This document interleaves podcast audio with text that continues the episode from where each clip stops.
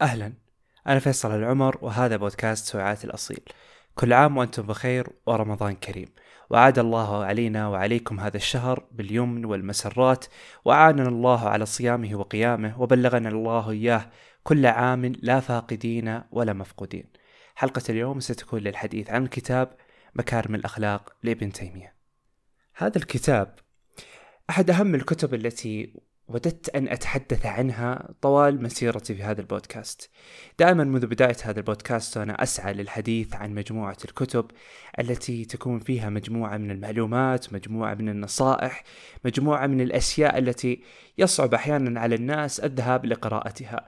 ليس لعجز منهم ولكن أحيانا بعض الكتب يشتهر عنها كثرتها أو كبر حجمها فأحاول دائما أن أنقلها للناس بالطريقة التي تجعلهم يسمعون هذا المحتوى القيم والثري. فإن حاولوا أن يقرؤوه كان بها وإن لم يجربوا هذا فلا مشكلة في ذلك. كتاب مكارم الأخلاق تعمدت أن أنشر هذه الحلقة في رمضان. هناك نظرية تقول لكي يتغير الإنسان أن يكتسب عادة أو أن يترك عادة يحتاج 14 إلى 21 يوم لكي يستطيع كسب أو ترك عادة. فرمضان فرصة لنا كمسلمين سواء أن أردنا التحدث عن عادات الأكل أو عادات الأخلاق أو غيرها. فهذه من الفرص التي نحصل عليها لأن الإنسان يكون في رمضان غالبا محاط بمجموعة من القيم والأخلاق والمبادئ التي يحاول أن يحد نفسه بها. وأيضا بمجرد أن يتذكر الإنسان أن لا سلطة للشيطان عليه فهذه فكرة عظيمة أيضا. ففكرة نشر مكارم الأخلاق وأن أحاول إيصالها للناس بطريقتها التي تفصل بين أن يكون الخلق كريما وأن يكون ذميم. فأن نتحدث بين الكرم وبين البخل وأن نتحدث بين الكرم وبين البذر. فهذا الفرق بين مكارم الأخلاق وأن يكون الخلق ذميما. فحاولت أن أنشر هذه الحلقة في رمضان وبإذن الله أن أوفق فيها. فلنبدأ. بدأ ابن تيمية الحديث في كتابه عن مكارم الأخلاق بالإخلاص والنية. وقال أن النية يعبر بها عن نوع من إرادة ويعبر بها عن نفس المراد كقول العرب هذه نيتي. يعني هذه البقعة التي نويت إتيانها.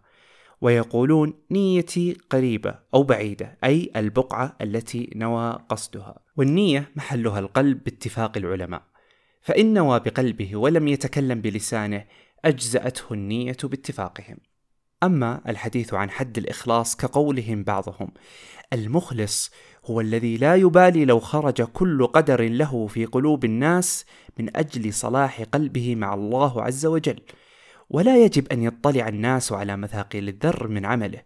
وأمثال ذلك من كلامهم الحسن لكن كلامهم يتضمن الإخلاص في مثل سائر الأعمال.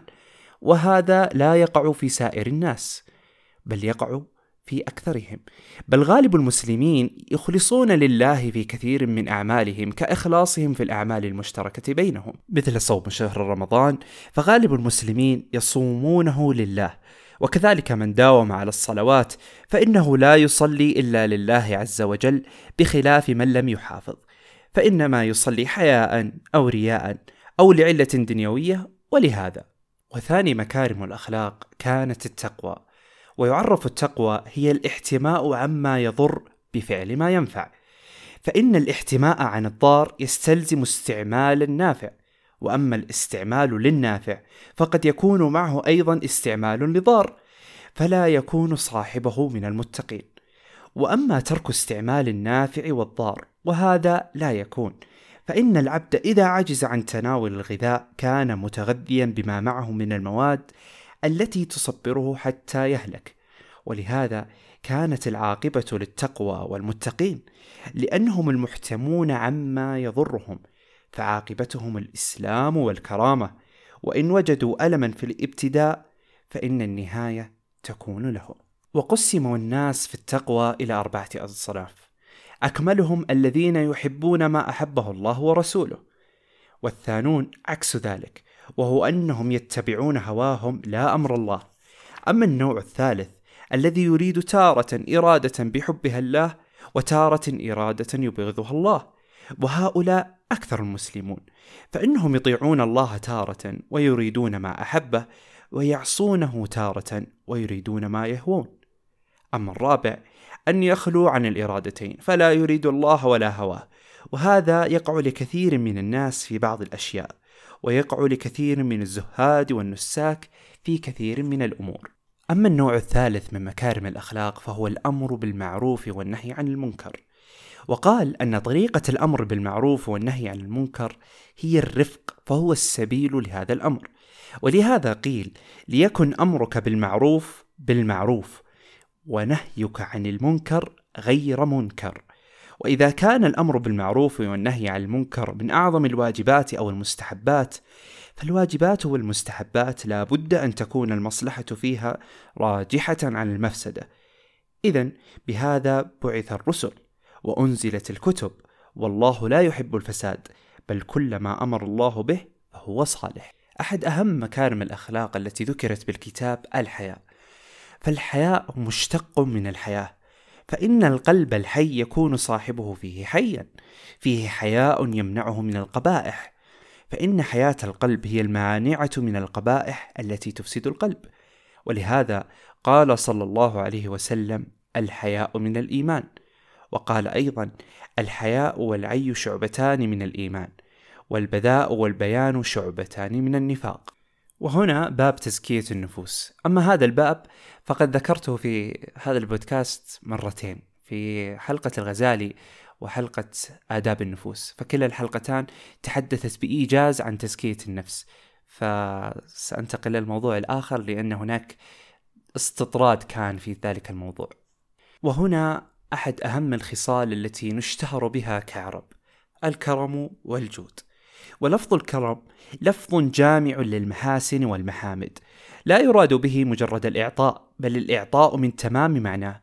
فإن الإحسان إلى الغير تمام المحاسن والكرم كثرة الخير وسيرته. ولهذا قال النبي صلى الله عليه وسلم لا تسموا العنب الكرم فإنما الكرم قلب المؤمن. وهم سموا العنب الكرم لأنه أنفع الفاكهة. يؤكل رطبا ويابسا ويعصر. فيتخذ منه أنواع وهو أعم وجودا من النخل يوجد في عامة البلاد والنخل لا يكون إلا في البلاد الحارة. وهنا في الكتاب ذكر أمرا عجيبا وقال أن الشح أي شدة المنع التي تقوم في النفس كما يقال شحيح بدينه. قال أن الشح والحسد من جنس واحد فأخبر عنهم بأنهم يبذلون ما عندهم من الخير والحاجة وأنهم لا يكرهون ما أنعم به على إخوانهم. وضد الأول وهو الكرم البخل. وضد الثاني الحسد. ولقد كان البخل والحسد من نوع واحد. فإن الحاسد يكره عطاء غيره والبخيل لا يحب عطاء نفسه. فإن الشح أصل للبخل وأصل للحسد وهو ضيق النفس وعدم إرادتها وكراهتها للخير على الغير.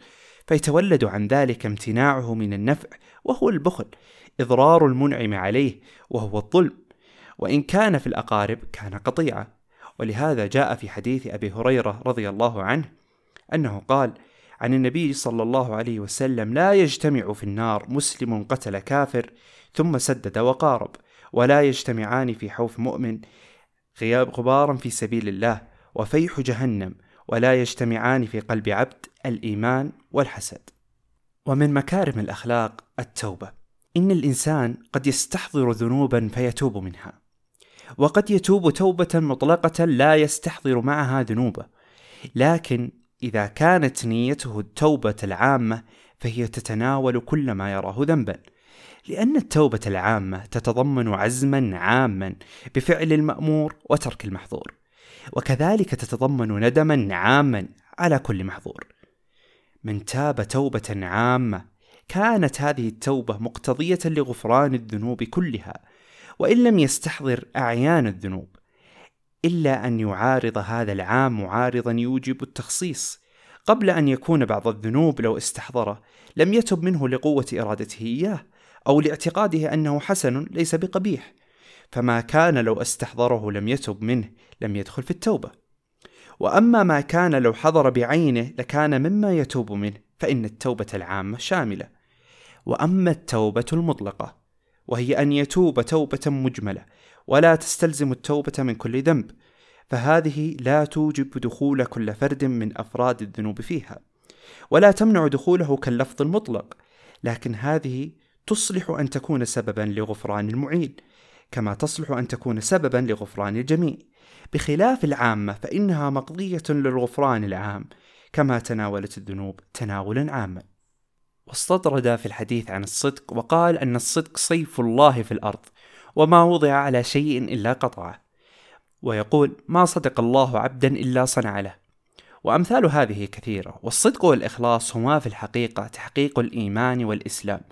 فإن المظهرين للإسلام ينقسمون إلى مؤمن ومنافق والفارق بين مؤمن ومنافق هو الصدق فإنه أساس النفاق الذي يبنى عليه الكذب. ولذلك أخبر تعالى أن الصادقين في دعوى الإيمان هم المؤمنون الذين لم تثنيهم ريبة وجاهدوا في سبيله بأموالهم وأنفسهم. وأحد أهم مكارم الأخلاق الدعاء. ولكن سأختصر هذا الباب في الحديث عن فوائد إخفاء الدعاء. أولا أنه أعظم إيمانا لأن صاحبه يعلم أن الله يسمع الدعاء الخفي. ثانيا أنه أعظم في الأدب والتعظيم لأن الملوك لا ترفع الأصوات عندهم. ثالثا أنه أبلغ من التضرع الخشوع الذي هو روح الدعاء ولبه ومقصوده. فإن الخاشع الذليل إنما يسأل مسألة ذليل قد انكسر القلب عندها وذلت جوارحه. وخشع صوته حتى إنه لا يكاد يبتلع ذلته. فلا يطاوعه قلبه بالنطق ولسانه لشدة لذته ساكت. وهذه الحالة لا تأتي مع من رفع الصوت بالدعاء أصلا.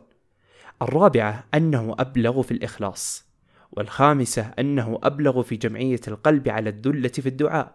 فإن رفع الصوت يفرقه السادسة وهو من النكت البعيدة جدا أنه دال على قرب صاحبه للقريب فلا مسألة نداء البعيد للبعيد.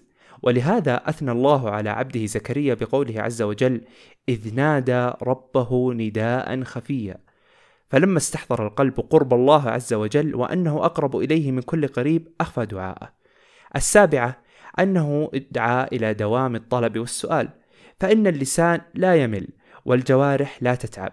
بخلاف ما إذا رفع صوته فإنه قد يمل اللسان وتضعف قواه. وهذا نظير من يقرأ ويكرر. تحدثت هنا كثيرا عن مكارم الأخلاق. أتمنى أن أكون وفقت. هناك بعض المكارم آه، كان من الصعب علي أن أنقلها. ليس عجزا مني ولكن بعض الأمور يظلم هذا الأمر بنقله وتلخيصه. هذا الكتاب من الكتب العظيمة. يصعب علي كناقل أن ألخص أن أتحدث مثلا عن مجرد مقتطفات. يعني فيه أبواب كثيرة موجودة مثل ذم الحسد سوء الظن الكرم الصبر غيرها من الأشياء التي يصعب أن نلخصها في دقيقة أو دقيقتين. الكتاب كتاب عظيم. وإن أردنا الحديث عن الأخلاق فسنتحدث ولا نتوقف من الآن حتى ما يشاء الله. لكن الأهم والأهم والأهم هي فكرة الأخلاق. ما أن يتحلى الإنسان بخلق رفيع حتى جلب معه عدد كبير من الأخلاق الرفيعة. الأشخاص المشهورون بحسن أخلاقهم الأشخاص المشهورين بأخلاق الجميلة التي يتحلون بها مثلا فلان كريم فلان صابر لم يتحقق هذا الخلق لوحده. فمن غير المنطقي أن نجد إنسان يتحلى بخلق كريم وخلق عظيم واحد. الخلق الكريم والجيد والعظيم يجلب معه عدد كبير جدا من الأخلاق. يعني لما نتكلم عن إنسان مخلص شخص تقي هذا أكيد أنه بيأمر بالمعروف وينهى عن المنكر. هذا أكيد أنه بيصبر. هذا أكيد أنه بيقدم أشياء كثيرة لنا من الأخلاق والمكارم. فلا نستطيع أن نجتزئ خلقا واحدا ونضعه في فلان. أنا والله فلان أسعى أن يكون تقي أكون زاهد. لن تتحقق هذه الأشياء إلا بمجموعة أخلاق أخرى تدعمها فتتحقق لديك مكارم الأخلاق. في ختام الحلقة أنصحكم بقراءة الكتاب. أنصحكم جدا بأن تنصحون من تحبون بهذا الكتاب فمكارم الأخلاق ما أن يتحلى بها الإنسان حتى نشرها بمن حوله وما أن تنتشر حتى نحصل على مجتمع خلوق وفيه مكارم الأخلاق وحسن التربية. شكرا لكم لاستماعكم شكرا للإنصات.